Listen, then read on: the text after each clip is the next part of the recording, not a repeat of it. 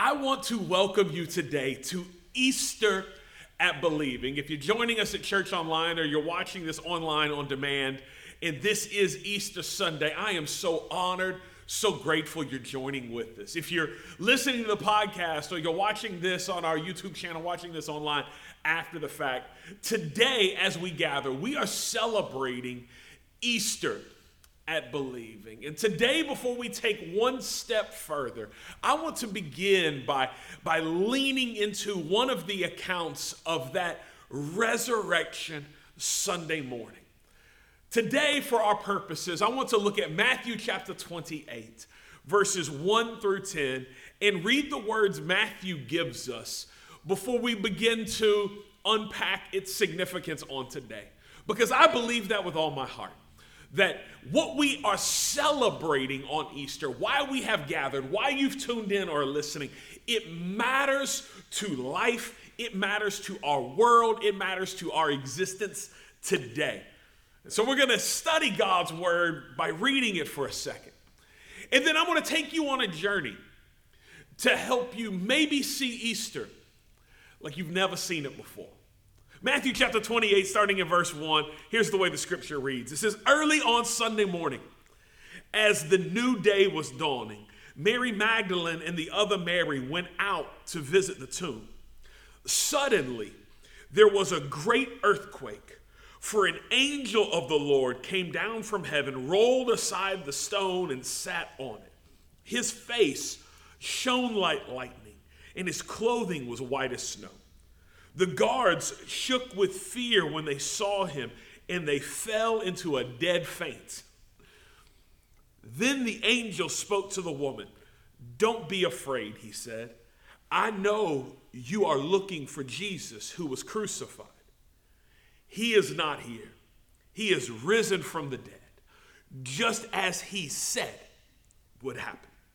Come, see where his body was lying. And now go quickly and tell his disciples that he is risen from the dead and he is going ahead of you to Galilee. You will see him there. Remember what I have told you. The women ran quickly from the tomb. They were very frightened, but also filled with great joy. And they rushed to give the disciples the angel's message. And as they went, Jesus met them and greeted them. And they ran to him, grasped his feet, and worshiped him. Then Jesus said to them, Don't be afraid. Go tell my brothers to leave for Galilee, and they will see me there. Today is a day of celebration for Christians because of this reality the resurrection of Jesus. Now, whether you're a person of faith or not, I'm going to say something right now that maybe you've never heard in your life. I'm going to say something that for some of you, you might push back on. Give me a minute. But this is a day of celebration. It is a day of great rejoicing for people of faith in Jesus. It is the most significant day in all of human history. It's the most significant day that we celebrate all year, and here is why. Because the entirety of the Christian faith hangs on the one event that we celebrate today. Everything that we believe, everything that you, person of faith, would want to live out hangs literally on this one event. Either Jesus was resurrected from the grave, just like he said, or he wasn't. Our faith, if you're a Christian, our faith, if you believe God, if you believe Jesus died for your sin, if you believe that salvation is found in no one else, our entire faith does not hang on the veracity of the Bible. Our entire faith does not, does not hang on the witness of the church. See, that's where some of you maybe you're not a person of faith, and you're not a person of faith because you say, Well, I have seen people who call themselves Christians, and they they, they don't look any different than me. I understand. There are a lot of people that say they believe Jesus and they don't live like they believe Jesus. They say Jesus has changed their life and they don't live like Jesus has changed their life. Guess what? Their testimony is not what our faith hangs on. Our faith doesn't hang on the stories of the Bible or the principles of the Bible. The entirety of the Christian faith hangs on one thing and one thing alone the resurrection of Jesus. And, church person, person of faith, you don't have to agree with me. You don't have to believe what I've said. Read your Bible. Paul actually says this. 1 Corinthians chapter 15 verse 14. He says if Christ has not been raised from the dead, our preaching is worthless. And so is your faith.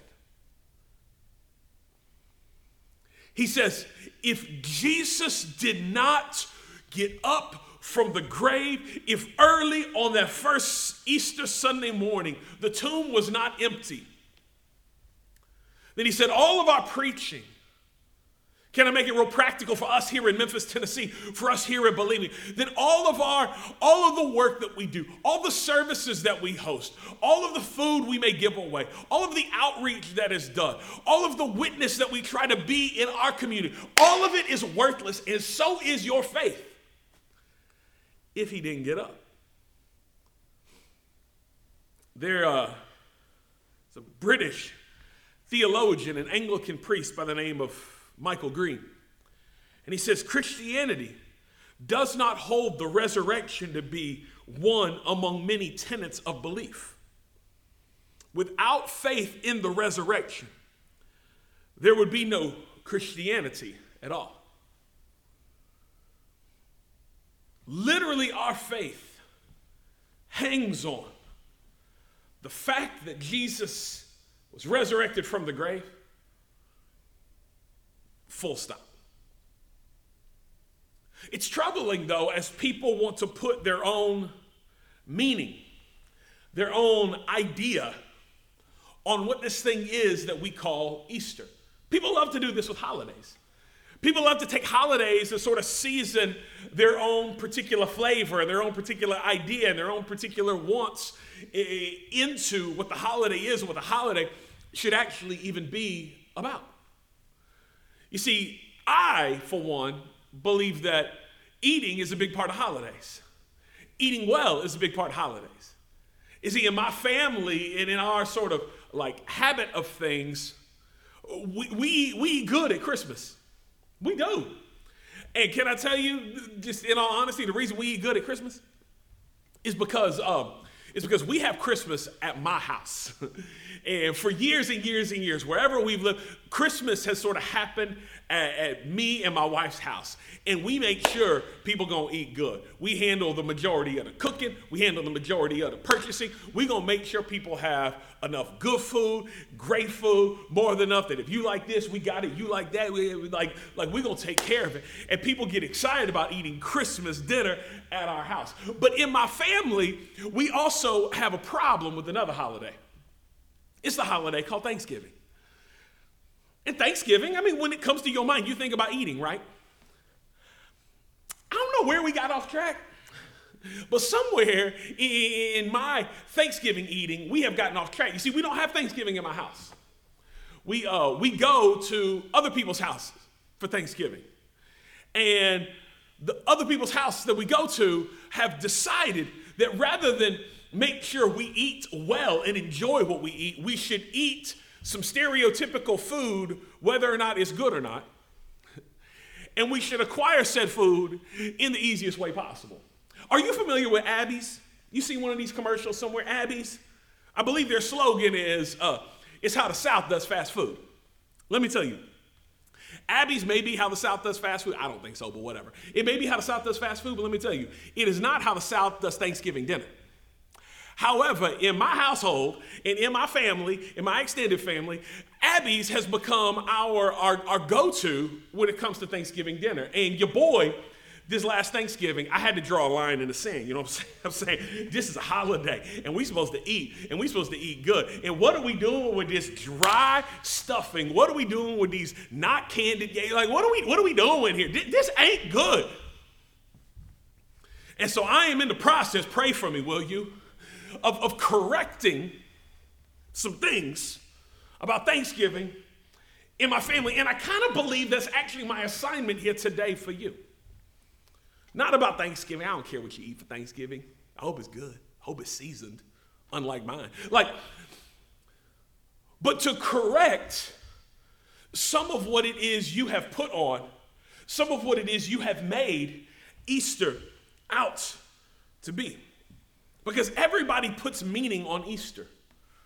For some of you, Easter, the meaning of it is Jesus, so you say. It's like the day you give to Jesus. Some of you, the meaning of it is family and friends.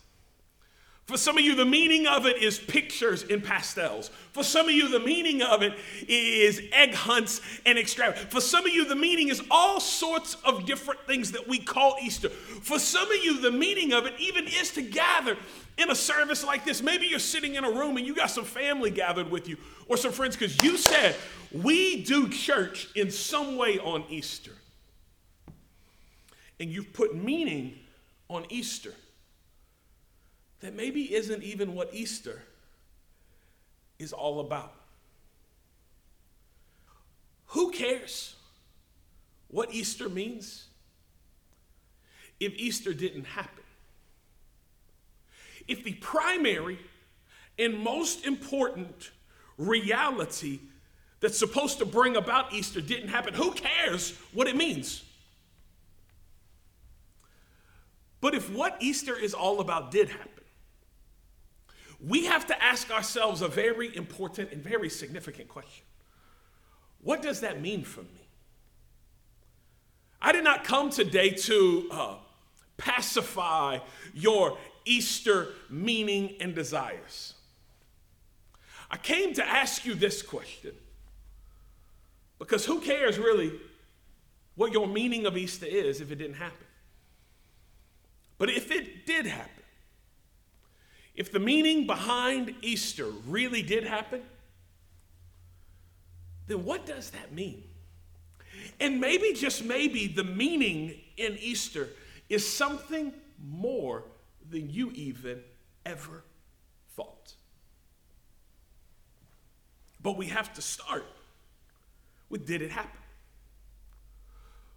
What we celebrate on this Easter and on every Easter is the resurrection, like we read in Matthew 28, the resurrection of Jesus. That Jesus was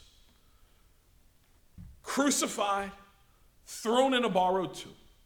And three days later, early on Sunday morning, he rose up out the grave by the power of God. And that is where we have to start historically. You see, the fact of the resurrection is a historical matter. When I talk about Easter, I ain't talking about bunnies and bonnets. Hear me, I ain't talking about hats and hairdos. I'm talking about the resurrection of Jesus. And the fact of the resurrection is a historical matter. To say it another way, it either happened or it didn't happen. Jesus really lived and Jesus really died. And either he was raised from the dead on the third day by the power of God or he wasn't. This isn't theory, this isn't story. This is either history or it isn't. Now, history outside of the New Testament records the resurrection of Jesus. Maybe you knew that, maybe you didn't. Most famously and most impactfully would be the writings of a gentleman by the name of Josephus. Josephus was a Roman employed Jewish historian in the first century. He lived and wrote in the late part of the first century. So, about 50 or 60 years, some of his writings, particularly about Jesus, uh, would have happened. 50 or 60 years after Jesus literally walked the planet. He was a Jew by nationality, a Jew by faith. So, not a Jesus follower, not a follower of the way. But he was also a Roman employee. That direct deposit hit every other week and it was signed Caesar. You see what I'm saying? Like, so he wasn't someone caught up in the in the atmosphere, caught up in the caught up in the teachings necessarily of Jesus, but he had a job to do, and it was to record what actually went on, what was actually happening. And Josephus writes about the existence of Jesus and about the death of Jesus under the watch of Pilate. And then he records him appearing to many witnesses after his resurrection. Now, it would not take you long to start doing research and to find some people discrediting and discounting the writing of Josephus.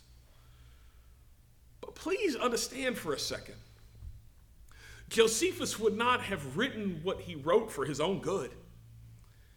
He never, history doesn't record ever him testifying of faith in Jesus. It doesn't speak of some conversion of Josephus to want to follow the way. Not only that, it was not for Josephus's benefit personally, nor for the benefit of his employer. He didn't write this because this is what Rome wanted communicated. He wrote it because it was true. His job was to record what history had happened and was happening so that future generations could look back and know what happened in his day. He didn't write what he wrote because it was easy, because it was he wanted, it's because he had an agenda. No, no, no, no. He wrote what he wrote because it was true. To be quite honest, I think the greatest testimony to the reality, the historical reality of their resurrection, does not even come from Josephus' writings.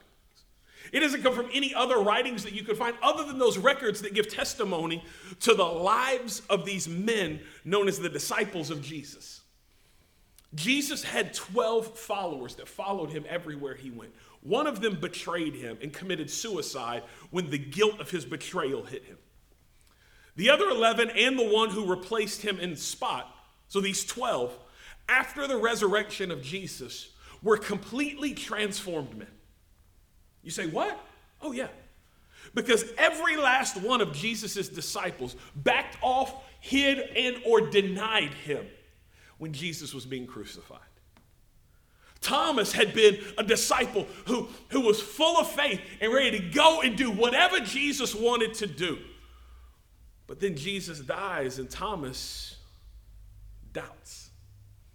Peter was the loud, outspoken front man for Jesus, ready to conquer the world for Jesus. And then he denies him three times when Jesus needs him most because he loved Jesus but had a hard time trusting him.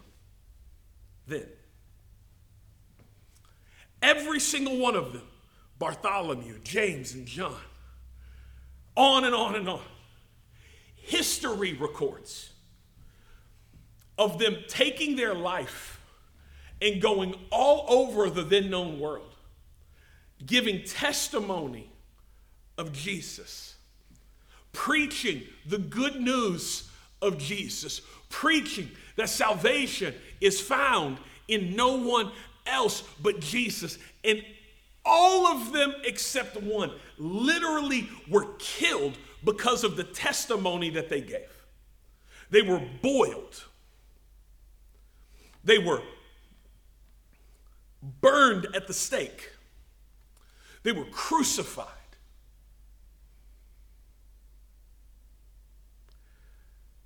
David Strauss, who was a 19th century skeptic, said the historian must acknowledge that the disciples firmly believed that Jesus was risen.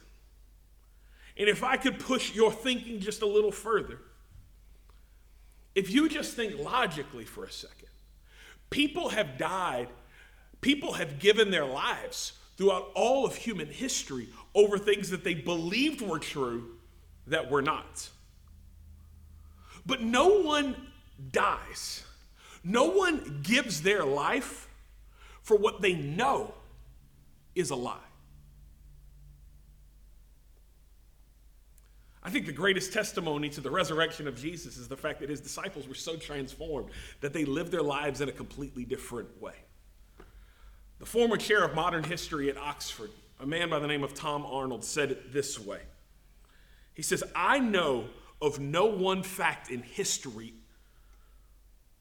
which proved to be better and fuller of evidence of every sort to the understanding of a fair inquirer, someone who would objectively question, then the great sign which God hath given that the Christ died and rose again from the dead. the fact of what we celebrate on Easter, the fact of the resurrection, is a historical matter. Jesus either resurrected from the grave by the power of God or he didn't. And you may feel many sorts of ways about that. But if you would look at it objectively, with some intelligence, there's really no way to examine and observe history and come to a different conclusion than the conclusion presented in the scriptures that Jesus really lived, he really died, and by the power of God, he was really resurrected from the dead. That is a historical matter, proven fact. Because the fact of the resurrection really is a historical matter. But that is not where the implications of the resurrection stop. I have taken a few moments, maybe for those of you who don't believe or need reassurance in your belief of Jesus rising from the dead. It really happened. But that's not where it stops for us. In fact, that reality opens the door to something so much more. Because the fact of the resurrection is a historical matter, but also the meaning of the resurrection is a transformational matter. If we can agree that it really happened, if we can agree that Jesus rose from the grave, then that reality has meaning today for reasons you may have missed in what we read. See, in what we read in Matthew chapter 28, there, there, there is meaning for us on today and how it affects your today, in your tomorrow, in your next day, and how it could have affected your last week. And it will affect you five years from now and 50 years from now if you're still here. Because the fact of the resurrection is a historical matter. And if history tells us that it happened, if history is true that it really did happen, then the meaning of that resurrection has a transformational work it wants to do. Because on Easter, this Easter, we don't just celebrate the fact that Jesus rose from the dead. We celebrate the fact that Jesus rose from the dead and he said he would rise from the dead. And he did it. To say it another way, Jesus called his shot. Jesus predicted his resurrection in unmistakable and straightforward language. If you ever choose to take the time to read the New Testament writers of Matthew, Mark, Luke, and John, and read the, the records of conversation that Jesus had with his disciples, you will find him over and over again speaking about how he will be put in the earth for three days and rise again, that the temple will be destroyed and lifted back up because he was not talking about a physical temple, he was talking about himself. He was talking about his own body. He said over and over and over again, they just couldn't process what he was saying. This reality was so significant that the angel on the first Easter Sunday morning makes an announcement that some of you, even who've been in church, gone to Easter services for years and years and years, have deleted from your call and response. Come on, some of you have been to Easter services before, and somebody taking a microphone, somebody standing in a seat like me will shout out from the top, He is risen. And everybody shouts back, He is risen indeed. And you stop short. You stop short of what the angel said. You stop short of the whole meaning that Easter brings to us. Because the angel did not say, He is risen, He is risen indeed. I think that's the end of my notes. Why don't you go run on and tell the other disciples? That is not where he stopped. The angel declares, He is risen. He is risen indeed. And then he reminds them, This was just as he said. He is risen. He is risen indeed. Just as he said. He said he would do it. And he did it. Everybody in my life that I trust what they say, it is because of what they have done. I bet the same is true for you. Come on, I know you've got some people in your life. Do not elbow them right now. Come on, do not look at them. But I know you've got some people in your life that tell you stuff, and as they say you're like, oh, that's neat. We'll see. Because until they show you, you don't believe them because they like to talk a lot and not deliver, right? they like to say they're gonna do it, but they don't do it. So you're like, once you show me, then I'll believe you. And I get it, I'm the same way too. In fact, I may be even more that than you because I don't think you understand something about, about people like me, pastors. People love to lie to pastors, they just don't call it lying. I have people all the time. Seems like every day, every week, every month. Uh, t- tell, tell me things that they're gonna do. tell me things that, that, that, that God has started on the inside of them, maybe because they sat in a service, maybe because they listened to a sermon, maybe because they were a part of serving in some capacity, maybe because of a small group they went to, maybe because of a class they attended. And they said, they said, they'll say, Michael, listen, man, that, that was such an incredible blank. I am gonna change and gonna be different. and sometimes in the back of my mind, I think, do you know how many times you have said that and you still ain't no different? Do you know how many times you said you're to start praying and you still don't pray? Do you know how many times you said you're to start being generous and you still as stingy as a mother? Do you know how many times that you have said you were to stop, stop doing that or start doing that or start trusting or start coming or start leading? Do you know how many times I will believe it when I see it? And the reason I push back with that, and you do too, don't judge me, is because they have been someone who says things and they don't do. So you don't trust what they say. But you also have people that when they give you your word, it leaves your mind, it leaves your heart, it leaves your to do list and your emotions because you know they are good on their word. You know that they will do what they said they do, not because they say it, not because of even how they say it, but because in the past they have done what they said they were going to do. I hope you hear me on this Easter. I hope you are alive and awake, even though you're still sipping your coffee at church online. I hope you are catching what the Spirit of God is trying to say to you today. Because the meaning of the resurrection is a transformational matter. Because Jesus did not just rise from the dead and surprise all his onlookers. He did what he said he was going to do. And so, friend, if you believe what the resurrected one did, today I'm telling you, trust what the resurrected one said. If you believe that on the third day, if on early that first Easter morning, Jesus moved a stone and by the power of God woke up out of that grave, that the angels sat on the tombstone to be the greeters and the hosts and the hostesses to the onlookers who would come first. If the Roman guards put to guard the tomb fell over fainting like they were dead, and Jesus really got up from the grave, then trust what he said. If you believe what he did, trust what he said.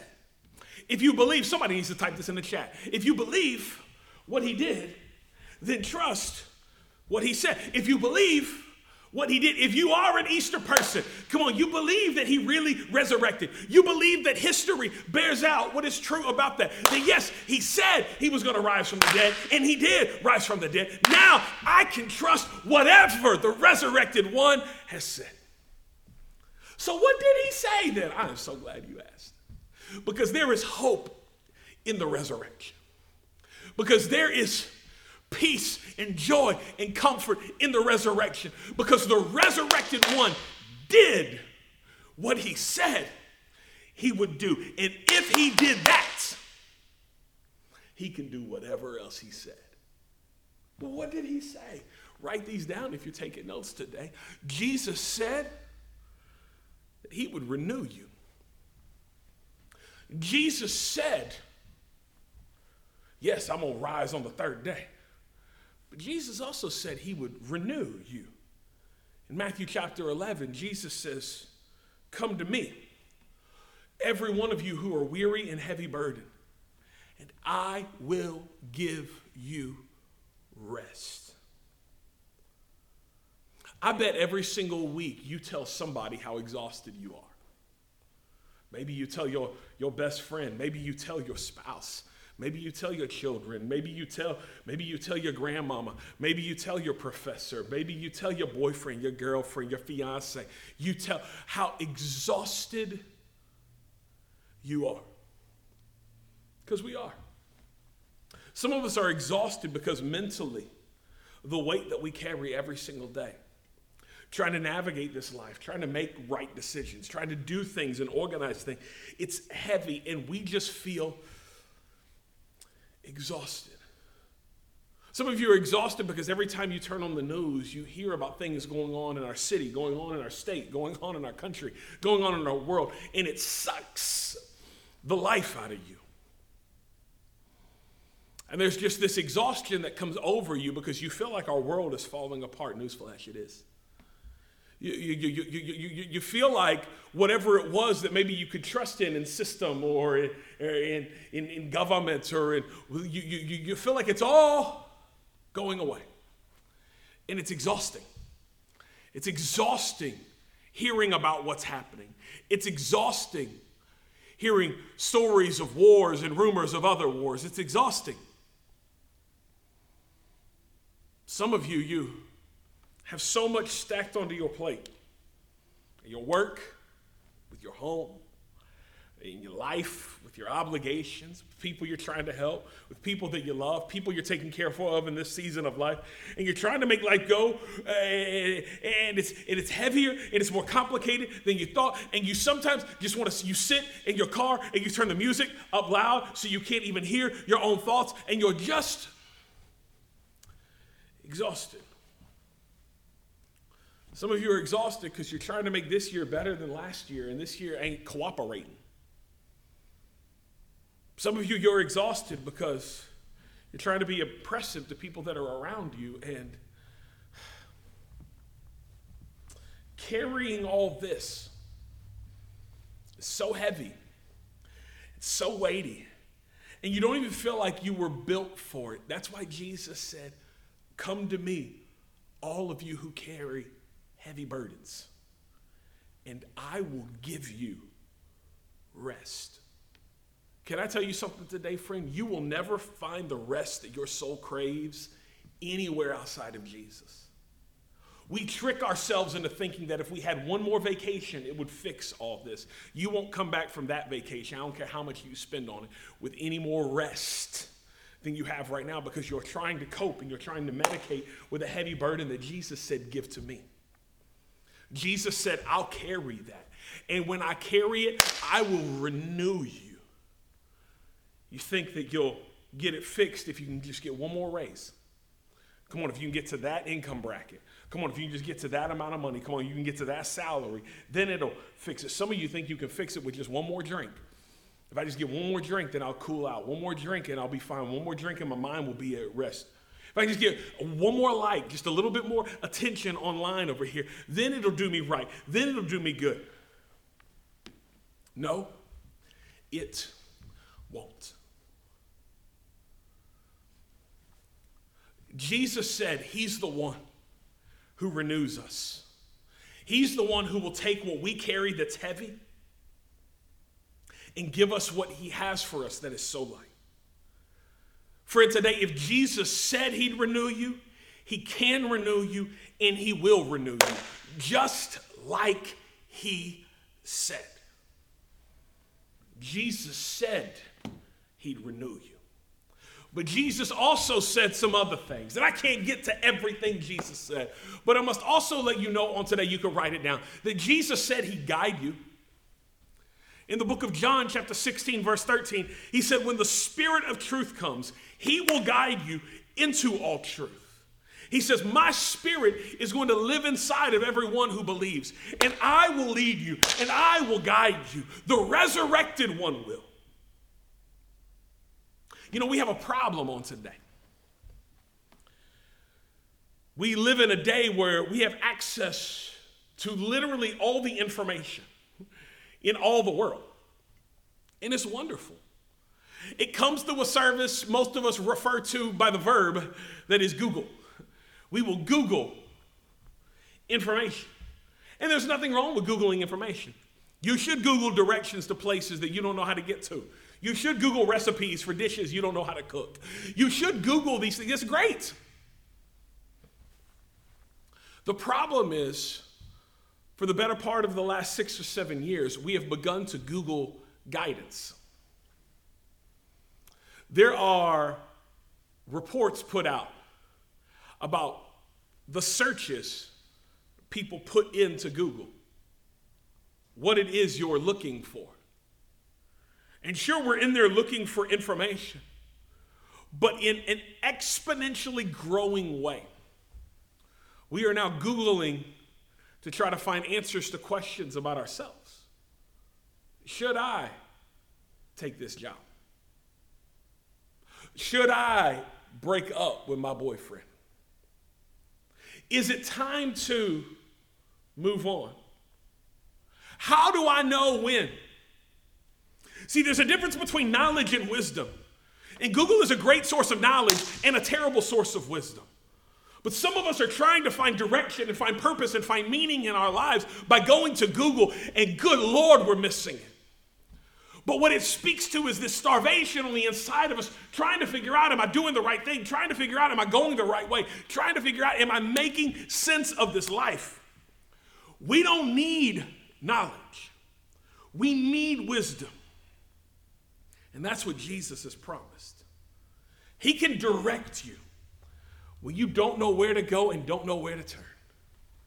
He can lead you when you don't know what is the right decision, when you've got two pretty good decisions, or two great decisions, or seven options and none of them seem that great, He can lead you by the wisdom of His Spirit, by the truth of His Word, by the camaraderie of His people.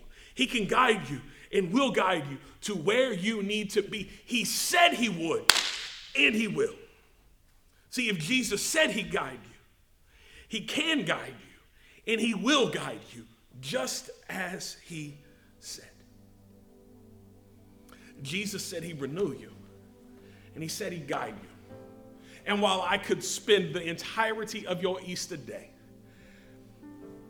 rehashing for you things that Jesus said that He will do, that He can do for you. There is but one more I want to bring your attention to on today, as it is the most important one. Jesus said he'd save you. the book of Revelation, chapter 3, verse 20, one of Jesus' disciples, the apostle known as John, the one who Jesus loved, was in his older years of life. He has this vision and he sees resurrected Jesus. In verse 20, resurrected Jesus says to John, and John pins down, Jesus uttering these words. He says, Look, I stand at the door and I knock. If anyone hears my voice and opens the door, I will come in. This is John communicating the words of Jesus saying, Listen, even to you on today, I am standing at the door of your heart and I am knocking. I am asking to come in. I am asking to come in because I want to prove to you that I really can guide you and I really, really will renew you and I really will restore you and I really will save you. I stand at the door and I knock. If you'll let me in, I will come in. But here's the pushback from some of us some of you don't believe that you need salvation. Because that's what Jesus says I stand at the door and I'm knocking. Do you want me to save you? Because I will. The pushback from some of us, though, is we don't think we need to be saved because we're, no offense, preacher, I'm, I'm a good person. I ain't, I ain't done anybody any wrong. Come on, I'm, I'm upstanding, I'm moral, I'm a law abiding citizen, whatever it is. I work hard, I'm a family person. Uh, come on, I just, I, I, I, I, you know what? I even serve some. I serve the city and do things. I'm a good person. Some of you don't believe you need salvation. And I understand that. Except for the fact that Jesus said you did. And if I believe what the resurrected one did, then I trust what the resurrected one said. And so even though I may look at myself on some days and feel like I'm a pretty good person, I need salvation. You need salvation. Not because I feel like I'm good or I don't feel like I'm good. Jesus said I needed salvation. He said He is the way. He said He is the truth. He said He is the life. He said no one comes to the Father except through Him. I am the door, Jesus said. And your goodness will not give you access to the Father. Your, your neatness and your niceness and your law abidingness will not give you access to the salvation that you need. You need salvation because all have sinned and fallen short of the glory of God. And I am the way there. So if you believe what the resurrected one did, you have to trust what the resurrected one said. And I know that some of you don't believe you need salvation. But, friend, Jesus said you do. Jesus said, I do. Therefore, I need it. Some of you, though, it's not that you don't believe that you need to be saved, you don't believe that you're able to be saved. And I get that too. I get feeling and recognizing how awful we are, how broken we are, how, yes, other people may see us in a certain way, but we know us, and we know what we are or what we're not. And we know what we've done and what we do that nobody knows that we do. We know. Jesus said, if anyone, somebody needs to say that out loud, sitting in your living room, watching this in the car. If anyone hears my voice in response. The person who does not believe salvation is available to them. If you hear his voice and respond, if you respond to his knock, if even the person who doesn't feel like they need salvation because they're a good person, if you respond to his knock, see, because some of you don't believe that you're able to be saved. And while I may get that, there's a giant exception. Jesus said that you can be. He said, I will come in. If any, anyone respond, anyone who responds to the knock, I will come in and I will renew you. Jesus said, I will come in and I will guide you. I will come in and I will restore you. I will come in and I will save you. I will come in and I will do just what I have promised. Friend, if Jesus said he'd save you, he can save you. And he will save you, just as he said. Because what the angel announced on that first Easter Sunday morning resonates to you and for you in this moment. He is risen. He is risen indeed. That fact is a historical reality. And he did just what he said. So that means we can trust today whatever he has said.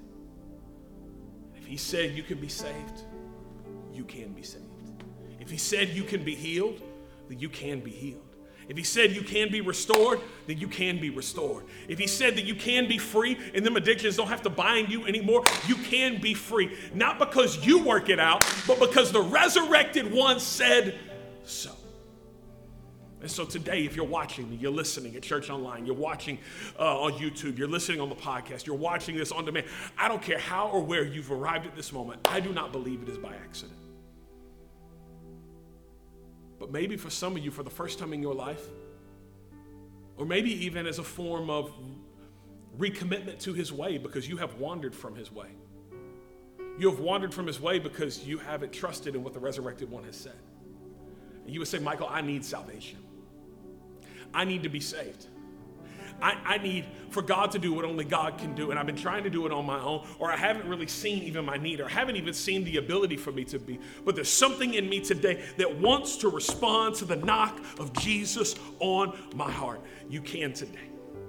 And you can be saved in a moment as certain that you will spend eternity with the Father as if you were already there. Because the scripture says if you confess with your mouth that Jesus is Lord and believe in your heart that God raised Jesus from the dead, just like he said, you shall be saved. So, right now, I'm going to pray with you and for you and wherever you are, going on a walk, watching this in your car, sitting in the living room, gathered around a TV, got your phone pulled out, sitting in your bed, I don't care where you are, you can receive the free gift of God's grace by faith right now. Would you repeat this with me? Say, Jesus, today, I respond to your call. I recognize you are knocking on the door of my heart, and I need you to save me. And I believe that you the resurrected one can save me because you said you could save me. And so, Jesus, forgive me for my sin. Cover me in the blood that you provided as the once and for all covering for my sin. Forgive me and help me to follow you, Jesus, as you show me how. Change me. Forgive me because I want to spend the rest of my life following you and all of eternity giving worship to you for all that you've done for me. I pray these things, Jesus, in your precious name. Amen. Friend, if you pray that prayer, Christ lives on the inside of you right now. You are saved because he said so. And what I'd love for you to, particularly if you're watching at church online, if you're watching this after the fact, you can jump onto our website at believing.church and contact us there. But I would love for you to let us know. Fill out a yellow card if you're watching at church online. It's available right there at the top of the screen. Let us know that you've put your faith in Jesus. We want to follow up with you. We want to help you get baptized. We want to help you take this faith and go live it out. Why? Because that's what he said for us to do. So we don't just put our trust in what the resurrected, resurrected one did. We do our best to follow fully everything that the resurrected one has said. And so we want to celebrate with you today for all that Jesus has done on this Resurrection Sunday. God bless you, and I pray and I hope I will see you next Sunday right here at Believing.